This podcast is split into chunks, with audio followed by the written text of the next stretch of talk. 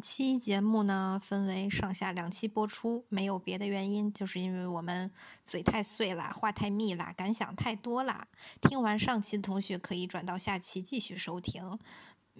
废话不多说，我们开始吧。Hello， 大家好，今天我们这一期呢讲就是春梅，就是《金瓶梅》的这个梅哈。就是我对春梅这个第一个印象其实就是特别好玩，就是我小时候看过一个春宫画，好像还是一个名手，反正是一个清代人吧，就是画的他是一个那个潘金莲和一个光屁股男的大搞特搞，然后后面有个丫头在推他的屁股，我对这个画面真的印象非常深刻，就觉得这个古代人非常可以啊。然后那个我当时就觉得那个男的肯定是西门庆嘛，因为标题就是写了这个潘金莲如何如何，但仔细看了一下，这个男的叫陈静济，然后那个丫鬟叫春梅，然后看了这个《金瓶梅》哈，就如今我细读了这个《金瓶梅》，我才恍然大悟，就是呢，简单来说，陈静济是西门庆的女婿，就是这个西门大姐的老公，什么外公，然后这个春梅呢。原来是这个吴月娘的丫鬟，后来她就给了潘金莲嘛，然后陈静济和春梅也搞过，然后他们俩真正第一次发生这种性行为还是和潘金莲双飞啊。简单来讲就这样一个故事。姐妹来补充一下他们的生平。行，因为这个李瓶儿、庞春梅，然后他们俩就构成了这个金瓶梅后半部分的故事，所以说这个金瓶梅它就是简单来说就是以三个女性的名字串起来了整个故事。对对对，然后前面我们分析了这个潘金莲和这个李瓶儿及他们活跃的这个舞台背景，然后呢这一期我们就主动来讲一下，就主要来讲一下庞春梅，她是一个在西门庆死后才大放异彩的女性。然后我们来简单梳理一下吧，就是西门庆死后呢，这个春梅然后静济和潘金莲三个人都按捺不住性欲，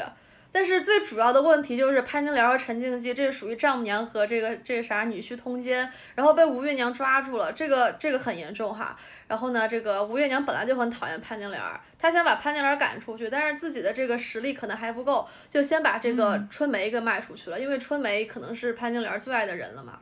但是没想到呢，这个春梅却被周守备看上了，就是一个抗金英雄，买了做姨太太后，然后生了个儿子，不久便转了正。但陈静济就比较惨了，然后他因为就是看上了个就是妓女冯金宝，对自己的这个老婆这个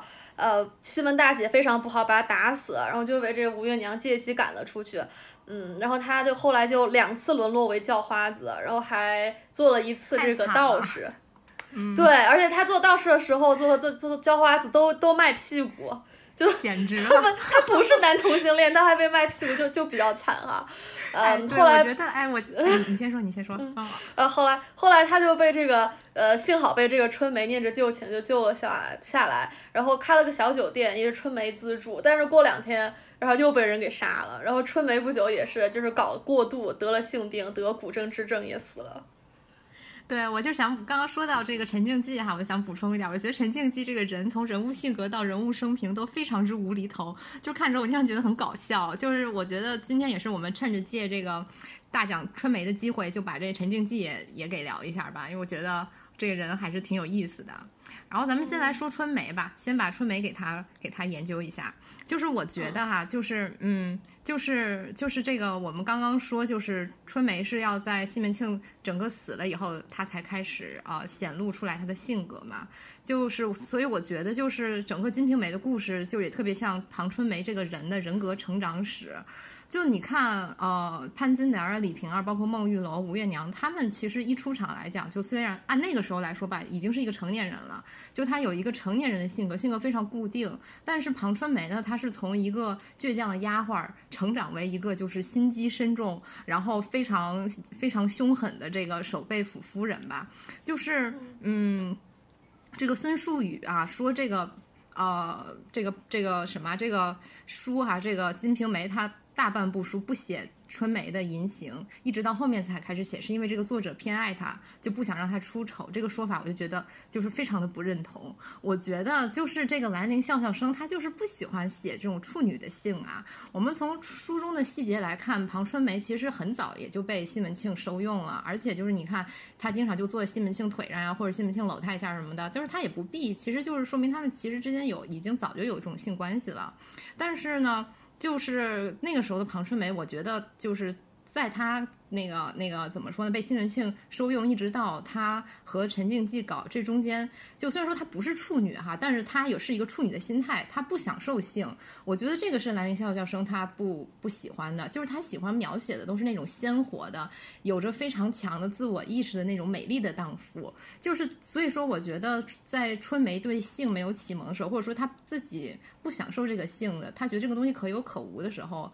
我觉得她的性体验也不重要，所以说兰陵笑笑生才不会去仔细描写。就是在这个春梅和陈经济还有潘金莲他们三个人三批之后呢，就是慢慢的就是这个走进了伊甸园。对，兰陵笑笑生才越来越多的开始描写她的性欲，而且她性欲也越来越强，就是能体会到性的快乐嘛，然后就开始主动索取男人。就我觉得她的性欲和她的自我意识的这种发展是同步的，就是说她如何从一个倔强小丫头成长起来嘛，对吧？变成了一个这个 alpha 女人，这个我们后面细讲。就是而且我觉得特别有意思的就是春梅最终得了古筝之症哈，死在了佳人周易身上，就是也不知道是梅毒还是一种什么性病。之类的，反正对他来说也算寿终正寝了，而且死的时候也只有29岁。就是我就想起来那个全裸监督村西透说他就是想死在女人身上，我觉得这跟春梅死在佳人周易身上还蛮像。许知远也这么说。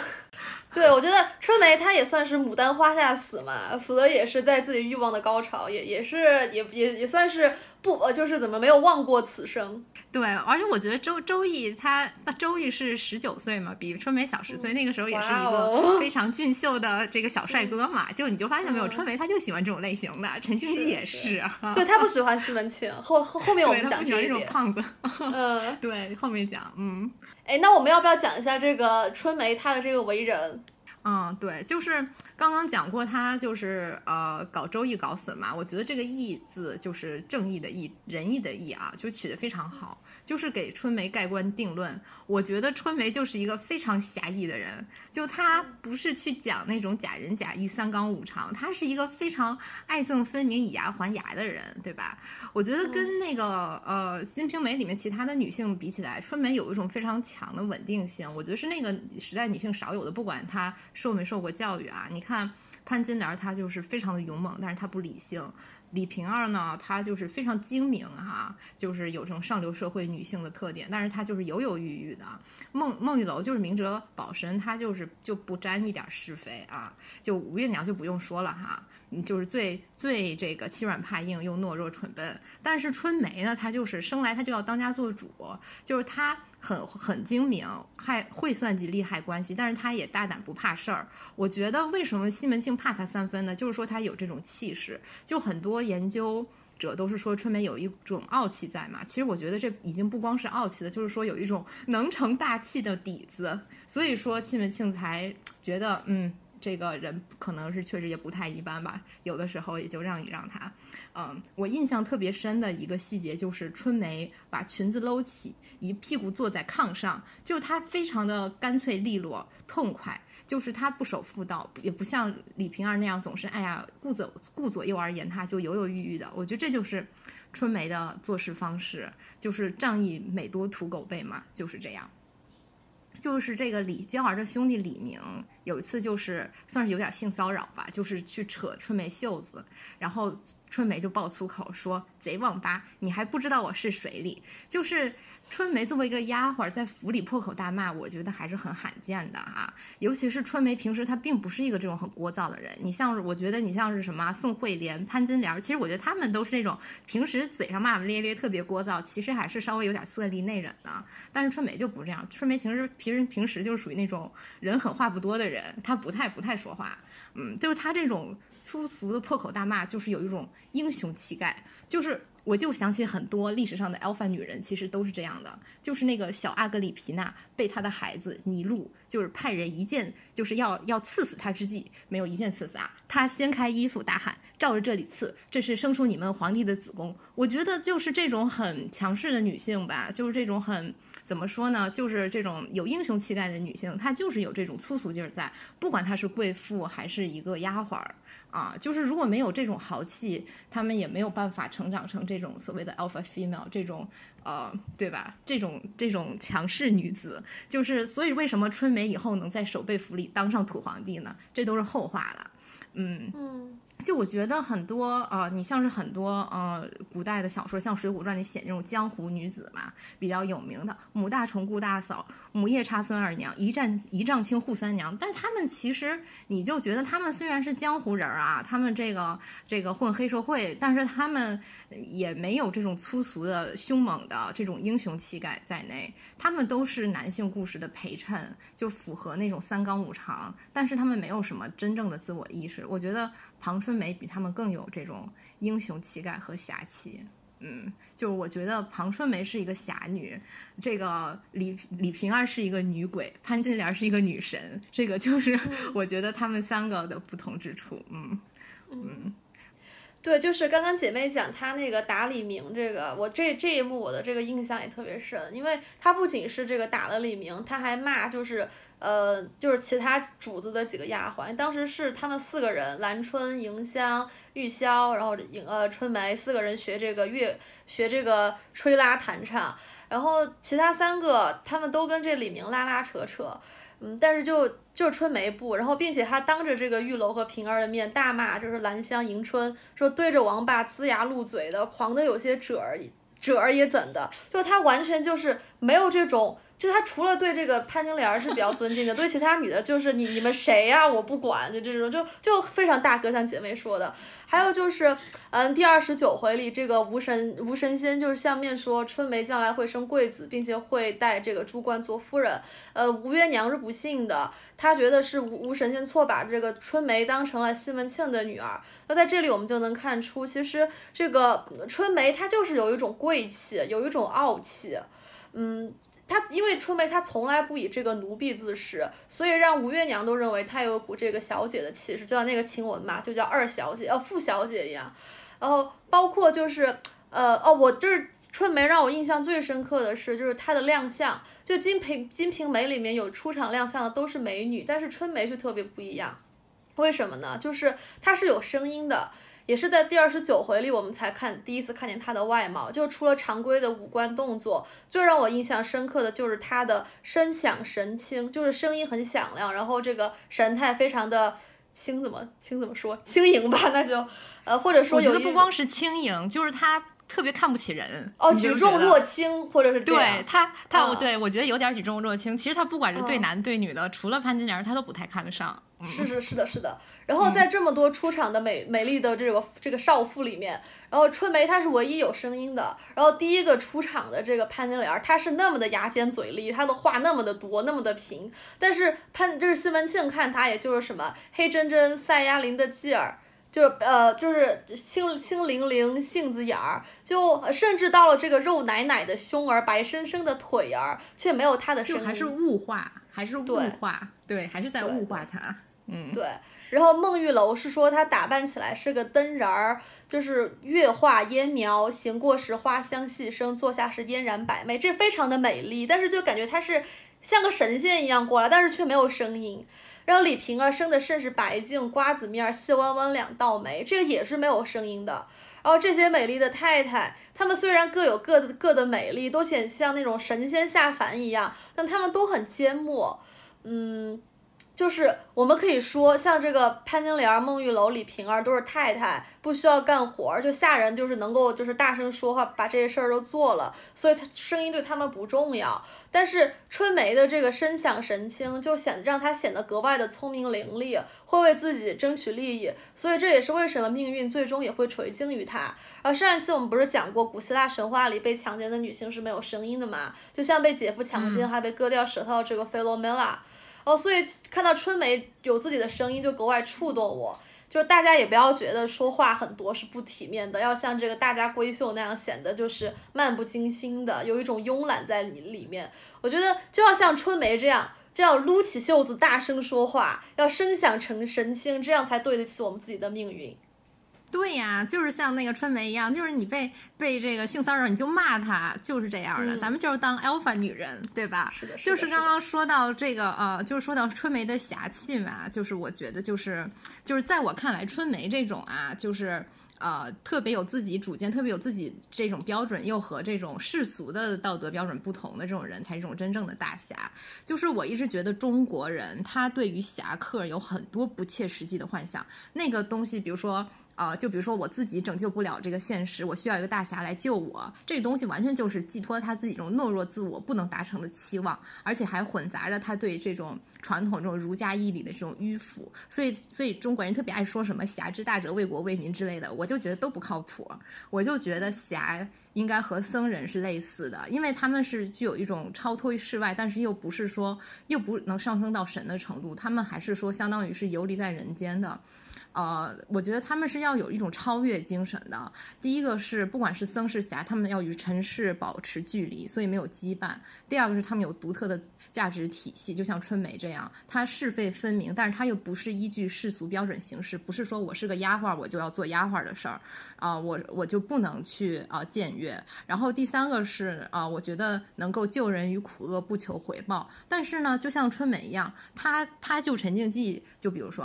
他这么做，他是为了践行自己的信仰或者是精神准则。往大了说，他并不是说动情动心。我觉得这三点啊，春梅都能做得挺好的。就是所以说，我觉得她就是很像一个侠女。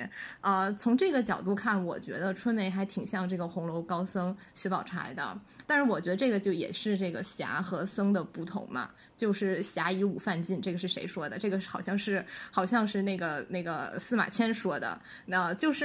是侠的阴暗面就多很多，也更有现实行动力嘛，对不对？就像春梅一样，就是他是要去担事儿的，他是要去主事儿的。这个咱们后面再细讲她如何慢慢变成一个主事儿的女人。我觉得《金瓶梅》里所有的女人都局限在这一个大宅子里，然后就是出了这个西门府，就是像孟玉楼那样，她去嫁一个好人家，她就已经很完美了，这就对她来说就是一个很好的结局。但对春梅来说是不够的，她是要去自己做事情的，她有一个非常成熟的行事准则，就像咱们刚刚说的，就是她的个人的女侠行事准则，爱憎分明。陈静济当时被潘金莲托梦，但是这个人吧，就是这个他又不敢去给他收尸，然后他就在梦里让他去说你去找春梅吧，然后最后还是春梅给潘金莲安葬了。然后后来呢，他遇到了陈静济，又把他瞒天过海养在家里啊，这都是说就是说对春梅曾经还比较好的人，对曾经亏待过他的人呢，就像孙雪娥这种就加倍报复，一直把他逼死，就是他确实也不是一个敦厚的人，他所以说他并不是一个高僧，就即使他不动情动心，他也不是高僧，对吧？就他对那个粗使丫鬟秋菊就也很坏，就和潘金莲一起虐待他，并且最后引火上身，我们慢慢再说。就是我觉得春梅身上也没有什么贪嗔痴啊，她也不贪财，她是睚眦必报，但是也是点到为止，不会是这个过分的说这个暴怒啊，或者是发疯啊怎么样的。就她的痴呢，那更是克制，她除了潘金莲谁都看不上啊。她对待她过去的炮友，比如说陈静济这种的啊，就是她其实还是挺不错的，而且陈静济还是她孩子的爸爸，金哥的爸爸，这个咱们慢慢再分析。但是即便如此呢，他对这些男的，他喜欢的男的，也就是浅浅留恋一下吧，然后仁至义尽了，尽自己能力帮他一下，但是也不是说那种沉溺过往，说我就是要把你弄到家里跟你一起叙旧，或者是怎么样的。所以我觉得这些做法都让这个春梅显得非常像一个侠客。同时呢，她对待她的朋友，她真正的朋友，视如己出的姐妹啊，姐妹能说视如己出吗？好像不能，视如手足 ，sorry。而且是金莲，是金莲把春梅叫儿，是春梅把金莲叫娘，你不能叫这个，这是反了，乱了，对，对待她的那个真朋友潘金莲就是十分仗义，这个跨越生死都非常的仁义。对吧？对的，对的。就是像《刺客列传》里面歌颂男人间的忠诚，就是说这个让豫让说出君以国事待我，必国事报之。我觉得这句话放在春梅身上也是毫不为过。就是春梅对金莲儿，她就是那种以国事报之。就是有三个情节特别感动，让我特别感动。第一个是第34回，就是潘金莲回家省亲嘛，当时西门庆就是跟那个李瓶儿打着火热，也不怎么理潘金莲儿，就只派了一个年轻小厮这跟着。但是春梅见天色晚了，你看这个明朝就不像现在这灯火通明的，晚上大家都在街上走，那肯定还是危险。然后所以这个春梅她也不管这个西门庆真跟这个平儿喝酒，这劈头盖脸冲进去，就让西门庆再派一个小厮去接金莲。然后但是金莲就比较可怜，比较痴，就还满怀期待的问，就是那个新来的小厮平安说，是你爹使你来接我。然后后来平安才说是春梅催逼着拿灯笼来接娘。我觉得这个催逼和拿灯笼就可以见这个春梅是多么的急切，多么的周到，她对这个潘金莲的情谊是多么的动人。所以说啊，这关键时刻男的其实是靠不住的，只有姐妹之后才能帮助姐妹。对啊，我觉得就像那个这个情节，就春梅这个催逼着拿灯笼来接娘，就特别像咱们现在就是说晚上跟姐妹出去玩完了之后，互相一定要说一句，就是到家了给我发个短信，就是这种感情吧，就是女性之间的， 对吧？就是才会真正担心你啊，嗯。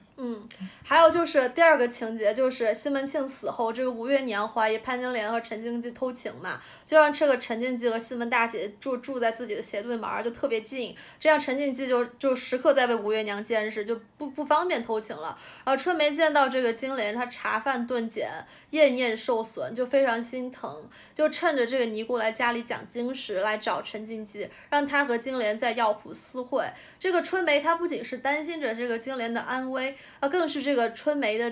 更是潘金莲的知己，她想着金莲所想，知道她此刻正在担心着什么，最想要什么。然后并且在这个金莲被赶出去以后，春梅是在家里哭闹，让周守备来买金莲，而自己宁愿当第三房。然后她死了，春梅大哭了3天不说，还瞒着周守备把金莲葬在这个永福寺，就是这个周守备家的这个家庙嘛，然后每年清明节都去上香。这么一对比，这个陈经济真的就很不是东西啊，对不对？对，我觉得对，说到陈经济很不是东西，我觉得他就是靠不住，就是他确实对这个潘金莲，我们不能说他没有真情实意，但是他对很多人都有真情实意，这个咱们又另太没有担当了，就这么这没有责任感了。是的，扛不住事儿，就是，不像人家大侠春梅就能够敢做敢当。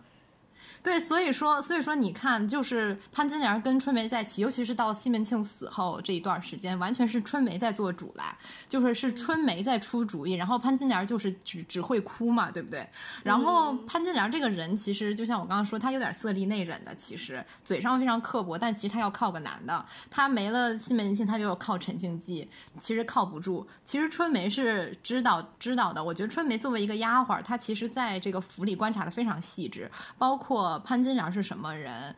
陈经济是什么人，吴月娘是什么人，她心里都是非常清楚的。所以说呢，这个春梅才要非常着急的想让周守备赶紧把金莲买过来，赶紧这个把她接进来，因为春梅是她唯一能靠得上的人，虽然最后也没有靠得上了，潘金莲命不好嘛，碰到了雾凇。然后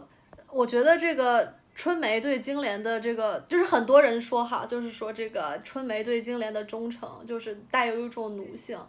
然后但是我觉得其实不是这样的，因为金莲她对春梅的好也远远超过了主仆，就是像亲姐妹一样。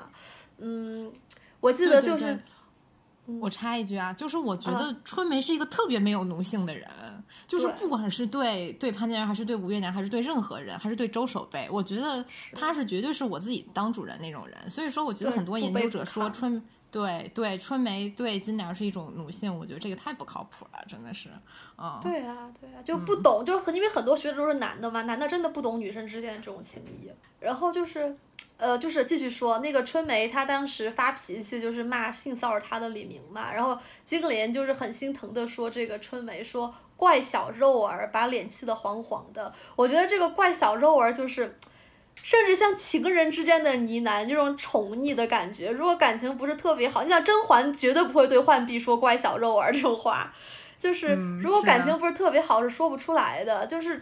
金莲她特别可怜这个春梅的遭遇，但是觉得她实在可爱，所以说小肉儿，然后但是又心疼她，说她所以说不要把脸气得黄黄的。然后在其他几房姨太太里是看不见的。虽然说这个李瓶儿对所有的人都很好，对下人也很好，就是她死后还要安排下人的去处，给他们钱，对她的这个就是来讨好他的妓女吴颖儿也给他钱，也是真心对待他，但是他绝对不能就是看不见他把一个仆人当成那种姐妹一样来心疼他，来体贴他，说他是怪小肉啊。对，就是我觉得李瓶儿就是把人分三六九等那种的，做的特别体面啊，什么事儿都是一定要体面。但是他不可能就像潘金莲和春梅这种，就是超越这种阶层的这种感情，他是没有的。嗯，是的。然后我觉得就是金莲这么欣赏这么喜欢这个春梅，还有一点就是两人其实在智力上是就是势均力敌的，然后所以他们俩才能有十足的信任。比如说就是在这个官哥的奶妈如意儿被西门庆宠幸之后就变得很嚣张嘛，就跟这个春梅抢这个洗衣服用的棒槌，春梅气不过破口大骂，但是没想到这个如意儿就是狗仗人势不还是别这么说女性，就是说她就是气焰也非常嚣张，然后说我是帮这个吴月娘和西门庆洗衣服，所以自己站立就是不给棒槌。然后但是金莲她就真的是和这个春梅太有默契，而且真的非常聪明，她一直跟在春梅的背后，就怕春梅吵不过，眼看着春梅吵不过，她马上就跳出来说就骂这个就骂这个如意儿，说就是说西门庆老婆们都死了嘛，要你洗衣服。然后就她这份主仆，但其实是姐妹之间的配合，就是非常泼辣，非常爽利。但其实就是因为金莲和春梅，她们俩相互信任彼此，所以但在这种斗争中就能百战百胜，并且非常酣畅淋漓。对，就我觉得信任是非常重要的。我觉得金莲和春梅的这种感情也很多程度上是基于他们这种战斗这种战友的情谊，对吧？是的，就是他们的利益是完全绑定的，这个是客观的。然后性格上非常的怎么说呢？非常的合。然后这个可以这个两个人配合这个和其他人这个。怎么讲呢？就是斗一下吧，就是我觉得这个是主观上的，是的，是的。但是其实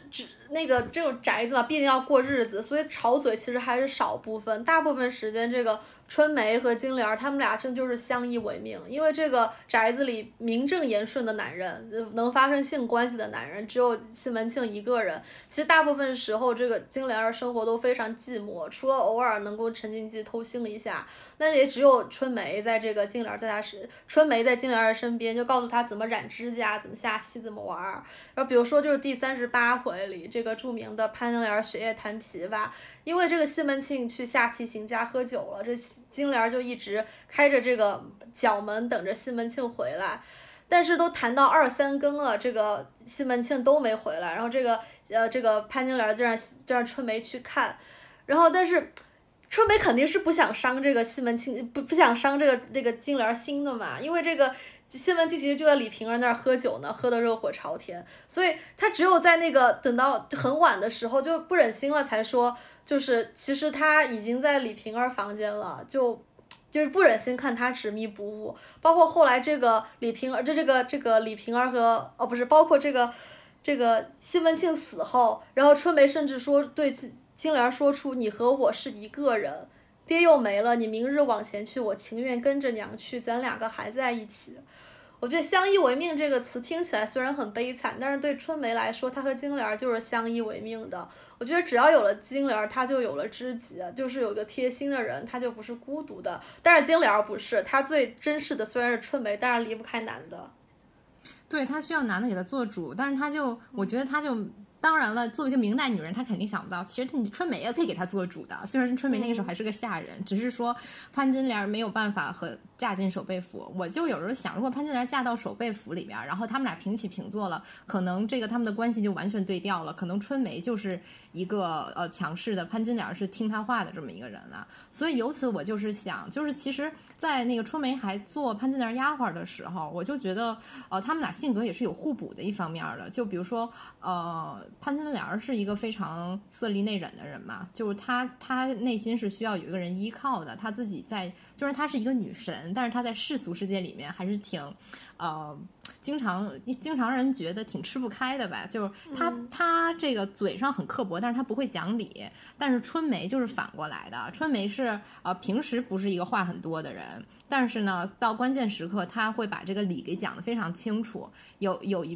一个让我非常感动的事儿，就是这个潘金莲的妈妈潘姥姥曾经当着春梅的面去数落潘金莲，嫌弃潘金莲不付轿子钱，她不体面嘛，最后这个钱好像还是孟玉楼付的。就是其实我觉得潘姥姥对潘金莲也是没啥真感情的，虽然是她的亲妈，就把她卖来卖去。而且就是你想在当时她对着一个下人的面数落这个下人的主子，这个事儿其实就是怎么说呢，就是挺刻薄的了吧，就是对自己的女儿。然后春梅听了就极力替潘金莲辩解，说你老人家只知其一不知其二，俺娘她争强不服弱的性，比不同的六娘钱自有。就是说这个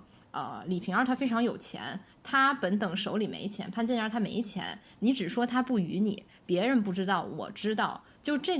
句话我觉得就很强硬，就是就算是别人不知道，我春梅也是知道的。像俺爹虽是抄的银子放在屋里，俺娘正眼也不看他的，若遇着买花儿东西，明管正义问他要，不嫩瞒藏被掖的，叫人看小了他，他怎么张着嘴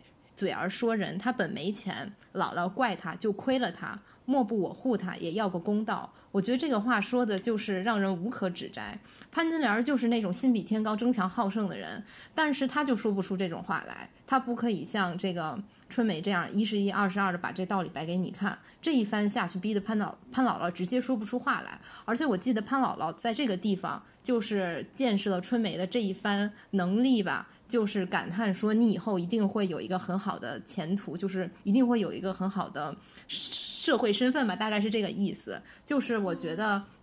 春梅就是经常会让人高看一眼，也是在这儿。是的是的、就是这个潘金莲其实在西门庆家经常挺窘迫的，她就是很穷嘛。我记得就有一幕就是一个冬天所有人都穿貂，只有潘金莲没有貂。然后她这个又穷，人缘又不好，因为她平时牙尖嘴利的，其实大家对她还是多少有点看法。就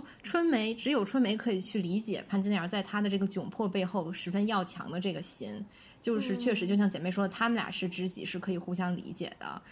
我就记得就是比较早啊，前面比较早的回溯，潘金莲和那个15、16岁小厮出轨嘛，然后被西门庆察觉了，就让潘金莲这个脱光了跪在地上，然后审问他。这个时候这个西门庆搂着的却是春梅。就如果说是宋惠莲之流啊，这个时候他一定要得意忘形啦，可能还要就是这个踩一脚潘金莲。但是这个春梅就非常的克制且冷静，她极力向西门庆去解释，说这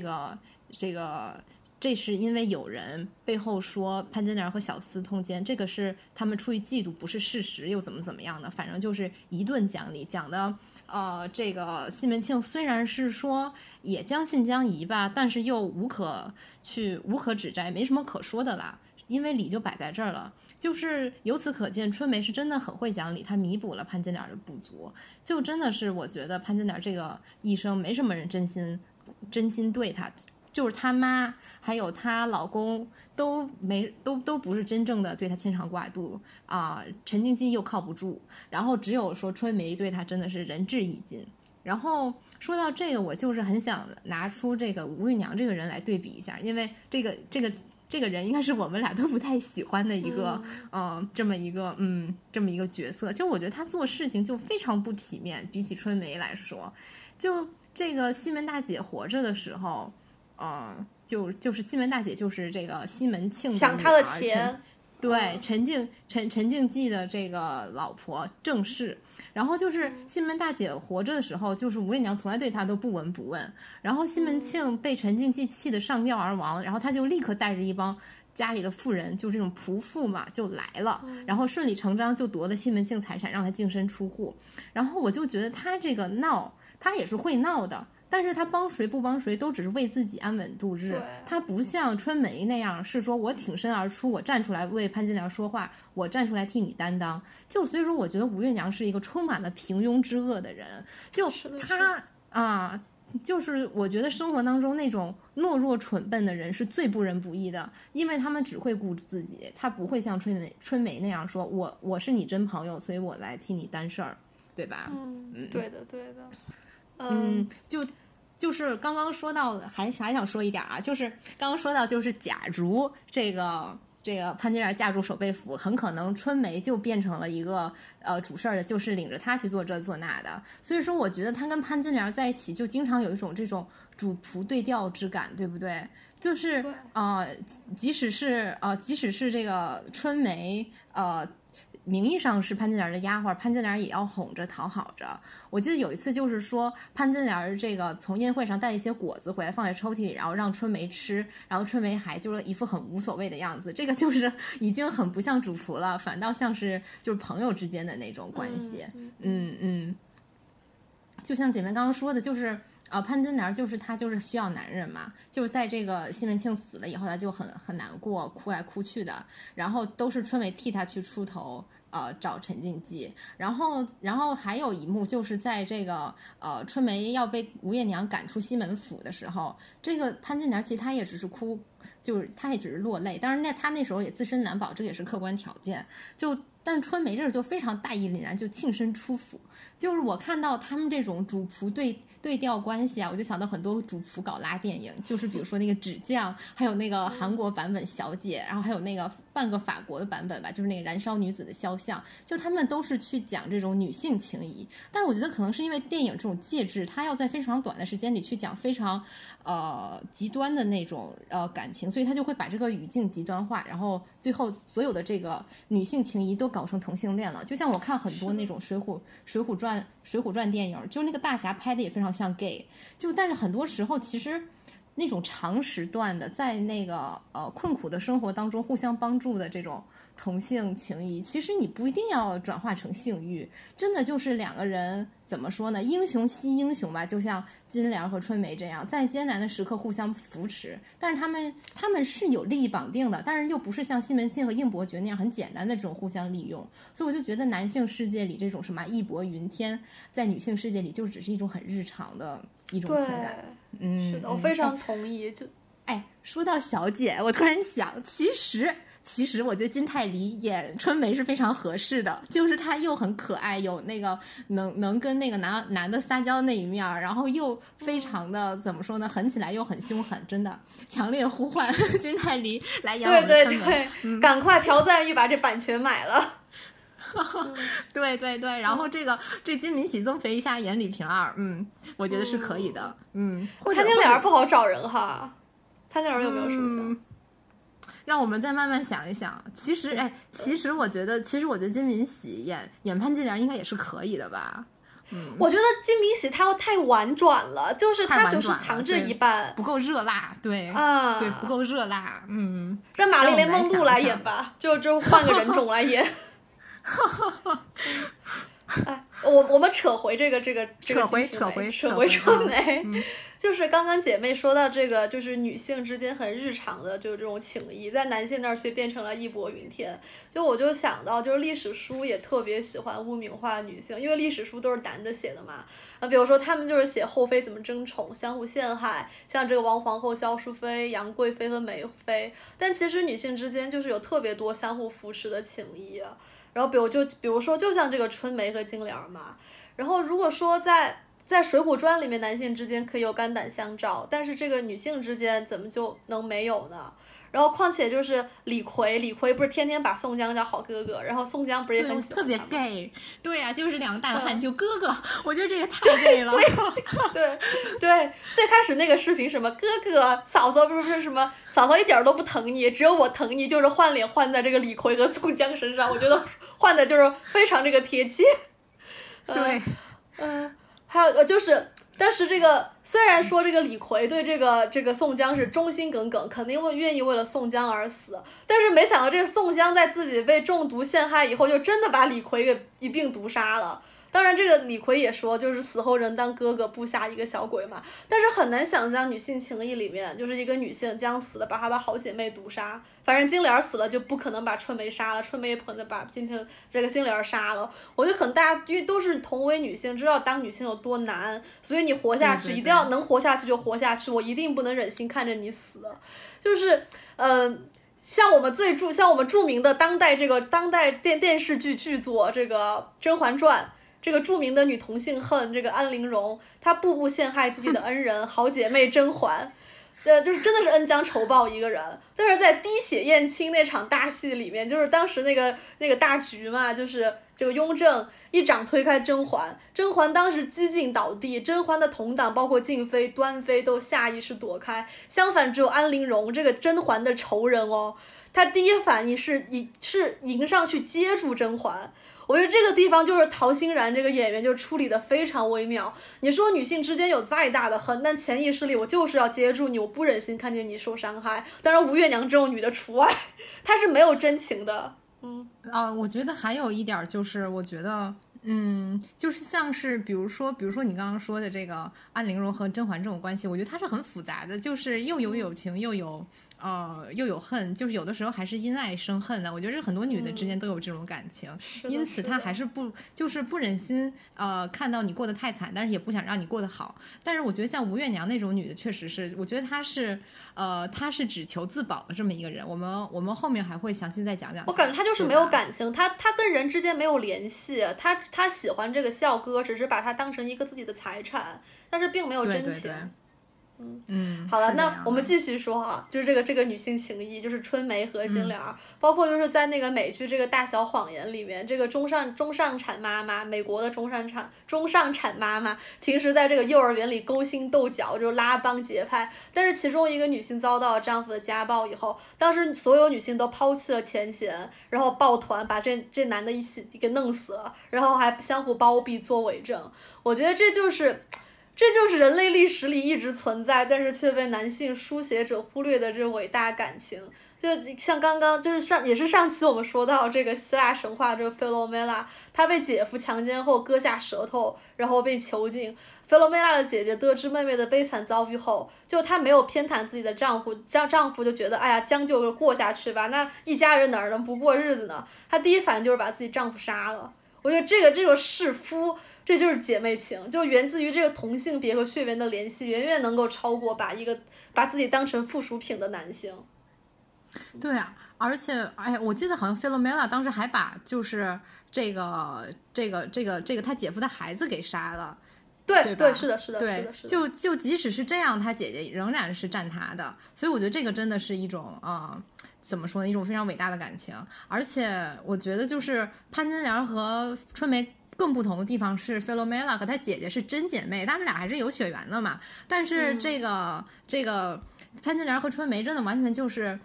萍水相逢，就是英雄惜英雄，就是一见如故，就是这样的感情，我觉得更加伟大。是的，就已经脱离了这种原始的血缘了，都是啊。是的，就是我觉得哈，就是像那个。就是很多就是现在当代人就觉得这个太平公主和这个婉儿上官婉儿他们俩是 CP 情，就是因为这个上官婉儿就是这个太平公主给婉儿的墓碑上题词是千年万岁娇花送生。其实我觉得这个春梅当时把那个金莲偷偷葬在永福寺给她烧香，其实也是在给春梅立碑，而且在给金莲立碑，他们的感情也就是这种千年万岁娇花送生。其实我觉得这个太平公主就真的历史上太平公主啊，就是和这个和这个上官婉儿这种情谊，其实也有点像这个春梅和金莲，只不过我觉得太平公主她是一个更强势的一个人嘛，上官婉儿可能稍微就是说是处在春梅的位置上，可是可能还没有这么 alpha 啊。这个具体的历史我还要再读一读啊，只是说一个模糊的认知是这样的。就是关于春梅的有一场戏，就是我特别喜欢，是她第96回，就是去那个西门庆的那个故地叫旧家池馆吊唁金莲。我觉得这场戏特别美，就是它美中带着凄厉，凄厉里也带着温情。那这里就是春梅对故地的重游，就让我想起了这个杜丽娘的《游园惊梦》。然后虽然说这个春梅她凭吊的是自己死去的姐妹金莲，然后杜丽娘憧憬的是就从未见过面的一个风流书生，就是因为一腔情欲。但是我觉得两人这个游园其实就有特别相像，就是这个可能就需要引进一下，就是园林里面的野战的事情，就是就是中国古典文学里面的传统，就是它其实并不是像基督教兴起以后的那种，人间对这个伊甸园的模仿，或者说是这种旧约这个雅歌里面这个给舒拉密就提供爱情赞扬的场所。就是我就记得，就是有一次我们去那个维罗纳上课，然后当时是在那个大古堡里面，然后里面有很多这个西班牙风格的凉亭拱廊，然后还有月夜。当时那有天晚上，教授带我们去那个城堡上课的时候，当时我们班最冷静的女生都发出了 I feel like a princess 的赞叹。我就觉得，就是西方这个园林就非常适合这个恋人之间搞野战，然后或者就是恋人絮语。但是中国传统园林它其实并不是这样，就是蒲安迪他就说。可是你觉不觉得，我倒是觉得中国传统文明更适合搞野战，是取质。因为我觉得西方的那个园林虽然很美，但是它那些凉亭拱廊什么的全都是大光明，非常的怎么说呢，就是开阔呀也好，或者是这个整齐，就不像中国园林它有很多的角落。就是我觉得中国的故事总是在这种角落里搞呀，就像是那个李瓶儿对吧，还有潘金莲那一回，就是什么私语翡翠金，西厢记里面翡翠轩那对嘛还有这个什么醉闹葡萄架什么的。是这样，就是蒲安迪他给的理论是说，这西方就是他有一种这个绿草如茵的草地，而中国的这个园林里没有绿草如茵的草地，就可以直接在上面搞。我们看那个文艺复兴时期很多画不都是就是像维纳斯和那个马尔斯就直接躺在那个草地上开搞了嘛？但是中国不行。对啊，我觉得白人就是喜欢草地，他们觉得就在草地上可以干一切事儿。还有那个博斯嘛，就是那个画的那些就是什么地狱图，对什么那地狱图景那些。对，就是他那些全是就是他全是在那个草地上，就是在草地上可以做一切这个快乐的呀，这个纯洁的呀，或者是猥琐的呀事情。但是其实中国的我觉得中国人对环境的认识不是这样的中国人就是喜欢偷偷摸摸的干，就是他一定要在这个角落里边犄角旮旯里干。我觉得中国春宫画特别喜欢白日宣淫，就白天搞。但是我们看那个就是真正发生那个性关系的，在就是西方文学都是在晚上搞，所以就是绿草如茵的草地上就可以。他们觉得中国那个园林里不适合搞，主要是因为它就是什么有花，就是有什么树啊，有石头啊，那个草也比较湿漉漉的，就不太适合直接在地上开战。然后好了，说这个。就是说到这个，我觉得从环境引申到人也是这样的。你看，我觉得中国的春宫画也好，还有日本的那些浮世绘也好，就是他们那个，比如说他们很多这种画，他们不脱衣服，不脱鞋，他们只是把那个马赛克部位给露出来。我觉得这个就是中国人的或者是东方人的非常李瓶儿对，非常半遮半掩，是就是欲拒还迎，哎呦，就这种劲儿，哎对。然后就继续说哈，就蒲安迪这个理论，因为他是白人嘛，他就觉得，然后他站在他的那个角度上来说，他就觉得就是。中国园林它本来它的设计并不是为求爱所设计的，就不像就是中世纪的庭院，它就是为了就是求爱所设计的。他就觉得就是中国这个这个庭院啊，虽然这个秦始皇有阿房宫，然后宋徽宗就是乾隆都有什么艮岳和圆明园，但是就是像这种传统文学。像这个《诗经》和《上林赋》里面说，中国庭院其实是一种安乐场所，是一种隐士的理想，是让这个土皇帝追求世俗享乐的地方。它并不强调是一个情人爱侣之间相互拥抱，这个恋人絮语的一个地方。然后蒲安迪他接下来又说，中国文学传统就是普遍把这些草地上的大战转移到室内。但是哈，就是我读大学的时候，就光明正大的在没有审核的图书馆里翻了很多明朝春宫图，我发现就是很多其实花园里的秋千啊或者枕席上有非常多的大战，有非常多的天人交合。但是普安迪又有一个理论，就他非常能够自圆其说，他说这些垫子啊秋千啊，其实包括是在我们的《金瓶梅》里看见那个花园里的大床，都是对这个室内的模仿。中国人其实不太喜欢在庭院里野战，他在庭院里野战，他都要把这个室内的搬到野外去。在西方的这种直接在草地上、直接在地上的才叫庭院野战。哎，我觉得普安迪完全没有理解到中国人的一种那种明面上道貌岸然，背后里偷鸡摸狗的这种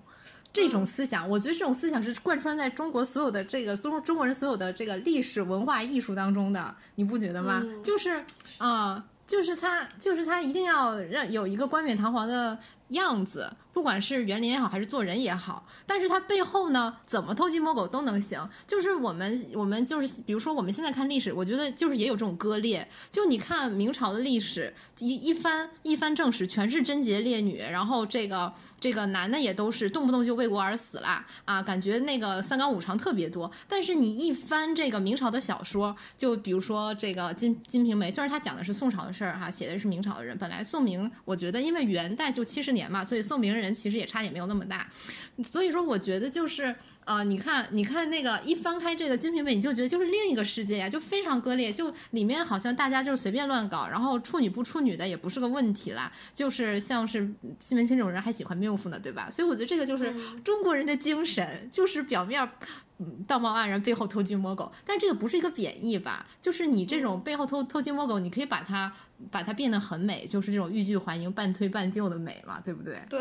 对，其实我想说，西方人其实也蛮喜欢偷鸡摸狗的。当时我记得我们在 Santa Croce 上课的时候，就一个是那个是很重要的一个教堂，在佛罗伦萨。我们教授跟我说，这里面当时15、16世纪的时候，教堂里面就是他们的明文规定说禁止在这个教堂里面卖淫，禁止在教堂里赌博。你说出这个规定，其实就是因为很多人在里面卖淫，很多人在里面赌博呀，是不是？是的，所以说也是一种人性吧，人的本性。对，大家都爱偷鸡摸狗。哦，还继续说这个中国庭院。远了，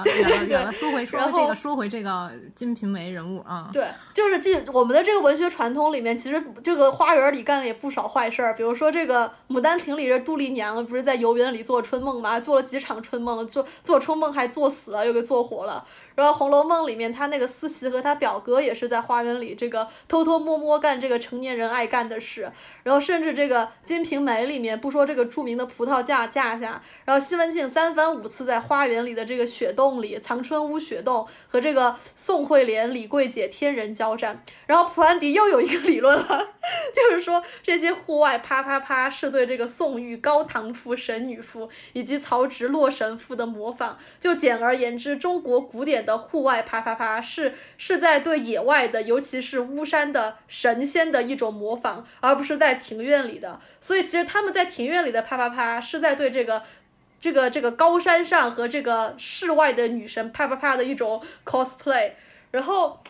我觉得这个解释其实还是挺有道理的，虽然前面还有很多这个荒诞的这个白人言论。那比如说，就是我们在这个，我们都知道这个古典园林，它其实是对这种仙境的模仿哈。比如说这个很多奇珍异兽啊、花卉啊，有什么鹤呀这种东西，还有最重要的是它有什么太湖奇石，而太湖奇石就是对仙山的模仿嘛。然后《金瓶梅》里这个西门庆的花园就被称作天上蓬莱、人间阆苑，然后而在这个《牡丹亭》里的这个杜丽娘做春梦的场景就是紧靠着湖石山边，这又跟这个啥巫山相连了。然后思琪的绣春囊也是在这个山石背后被捡的。然后西门庆最爱的这个做爱场所，这个藏春屋雪洞也是这个山石的结构。然后所以说，我觉得我讲了这么多，我的结论就是春梅在第96回的重游旧家池观，其实她并不是逛的一个园子，她逛的不是一个仙境，就是一个鬼境。这个春梅与杜丽娘一样，她们都达到了一个亦真亦幻的非人之境。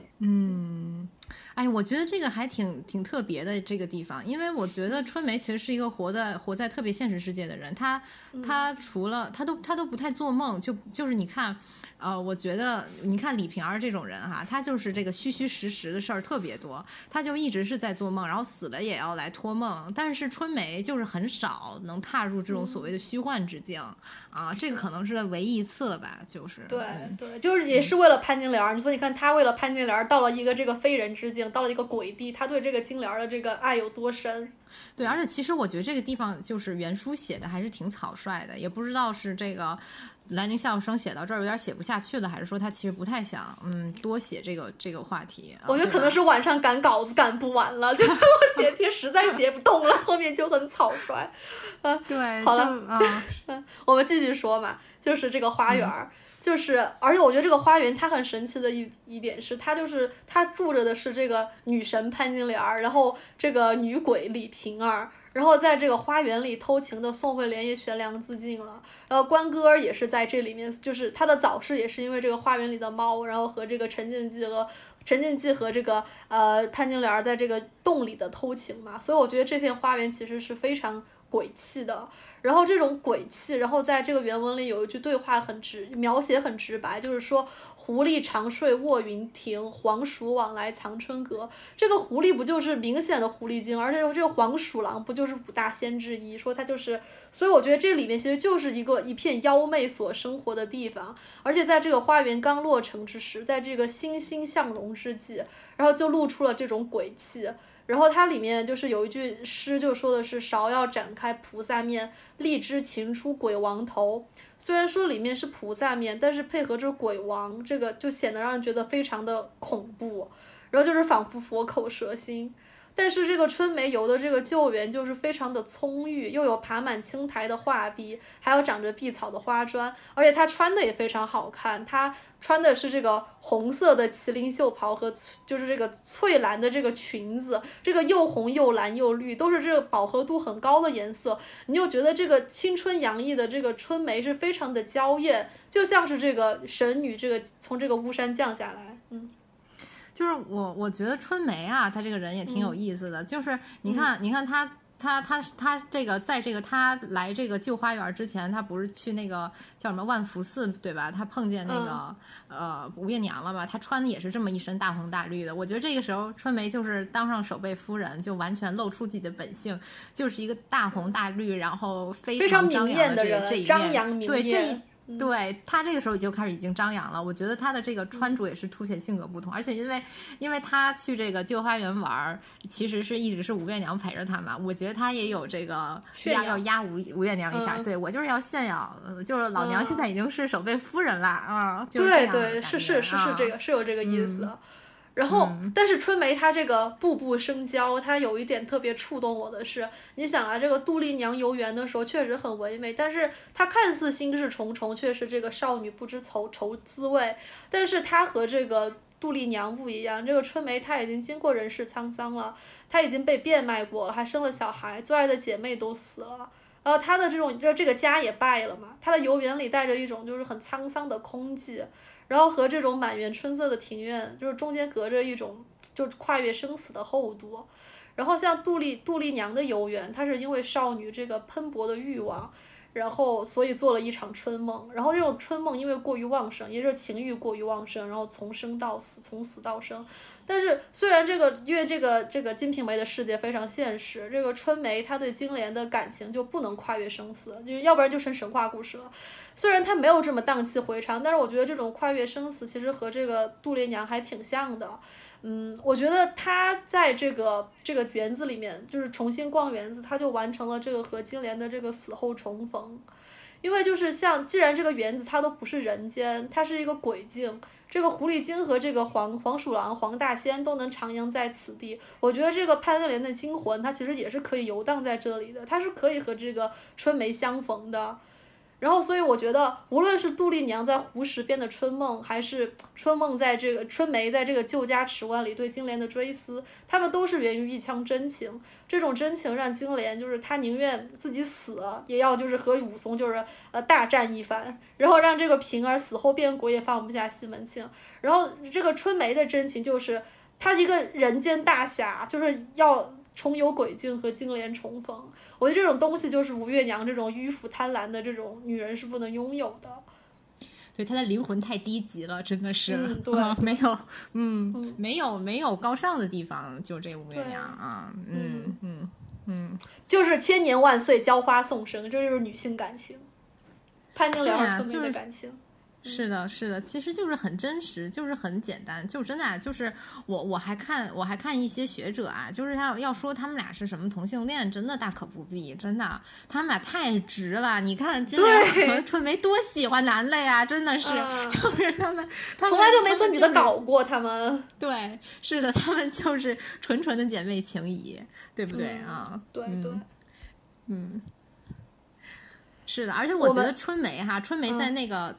在其实她在这个游园的时候，就像姐妹说的，就是其实她已经经历了很多，而且她其实心态也很复杂的。她又要就是说这个啊、这个压着吴月娘，然后要显示出我是一个夫人。其实你看她那个时候，其实她话说的很少，都是哦知道了，对，就是这样的。但是她依然会这个看到这些旧景，她觉得惨然嘛。就是我觉得对一个人间大侠来说，她能觉得惨然，就其实就已经是动心了，这就很不容易了。而且他还要问这些吴月娘这床、潘金莲的床、李瓶儿的床卖没卖，卖了多少钱，就对吧？就是其实还是说，这就是他的对李瓶儿也是有感情的一点羁绊，对对，一点羁绊，嗯。本期节目分为上下两集，欲知后事如何，请听下集分解。